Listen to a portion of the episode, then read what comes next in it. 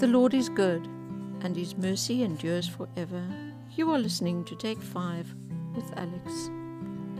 Psalm 90 From Everlasting to Everlasting. A prayer of Moses, the man of God. Lord, you have been our dwelling place in all generations.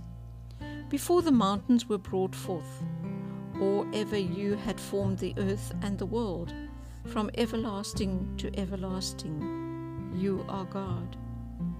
You return man to dust and say, Return, O children of man. For a thousand years in your sight are but as yesterday when it is past, or as a watch in the night. You sweep them away as with a flood. They are like a dream, like grass that is renewed in the morning. In the morning it flourishes and is renewed. In the evening it fades and withers. For we are brought to an end by your anger, by your wrath we are dismayed.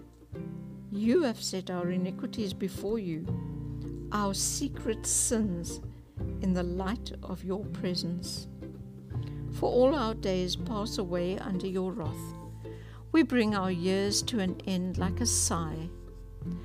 The years of our life are seventy, or even by reason of strength eighty.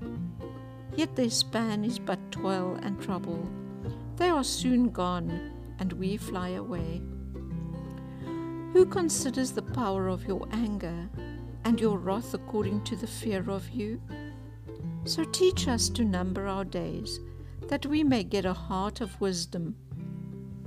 Return, O Lord. How long? Have pity on your servants. Satisfy us in the morning with your steadfast love, that we may rejoice and be glad all our days. Make us glad for as many days as you have afflicted us, and for as many years as we have seen evil. Let your work be shown to your servants, and your glorious power to their children.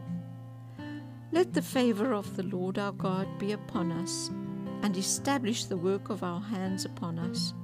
Yes, establish the work of our hands.